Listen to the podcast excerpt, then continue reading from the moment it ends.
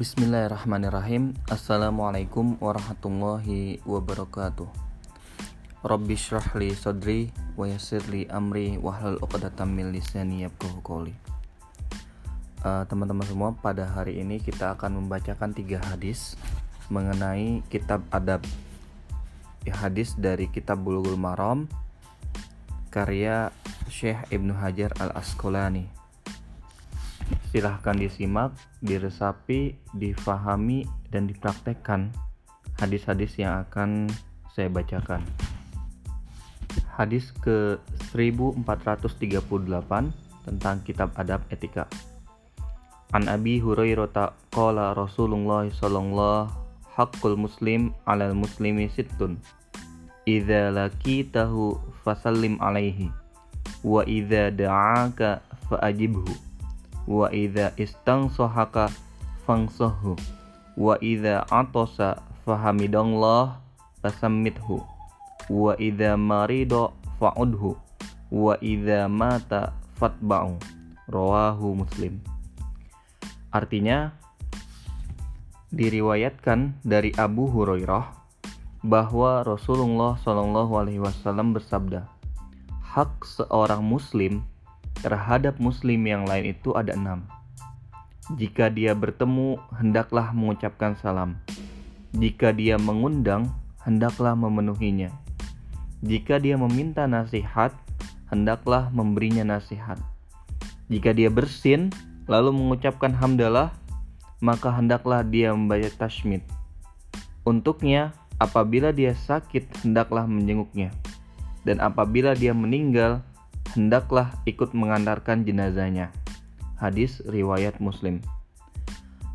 Teman-teman semua, saudara-saudaraku semua, dari hadis di atas ini dapat kita simpulkan ada enam enam hak seorang muslim terhadap muslim lainnya. Tadi yang hak pertama, apabila kita bertemu hendaklah mengucapkan salam. Nah, bila saudara-saudaraku semua bertemu dengan saudaranya lain yang sesama muslim, maka hendaklah dia saling mengucapkan salam. Salamnya seperti biasa, Assalamualaikum warahmatullahi wabarakatuh. Yang kedua, jika dia mengundang, hendaklah memenuhinya.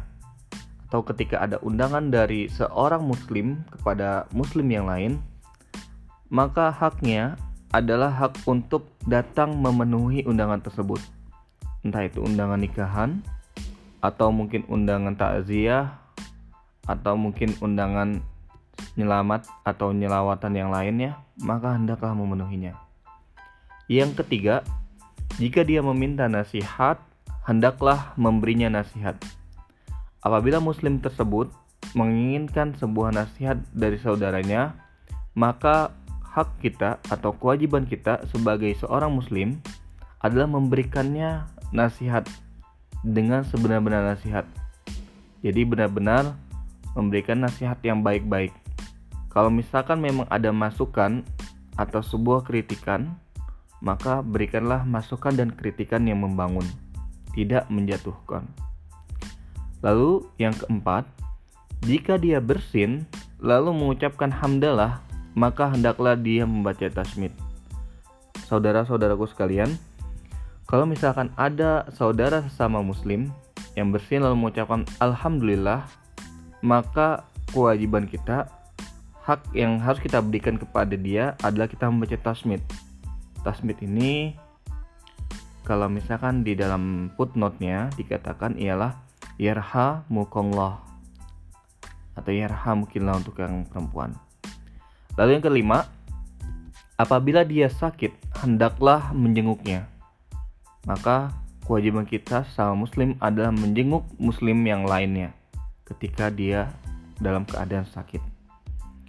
Dan yang keenam, apabila dia meninggal, hendaklah ikut mengantarkan jenazahnya.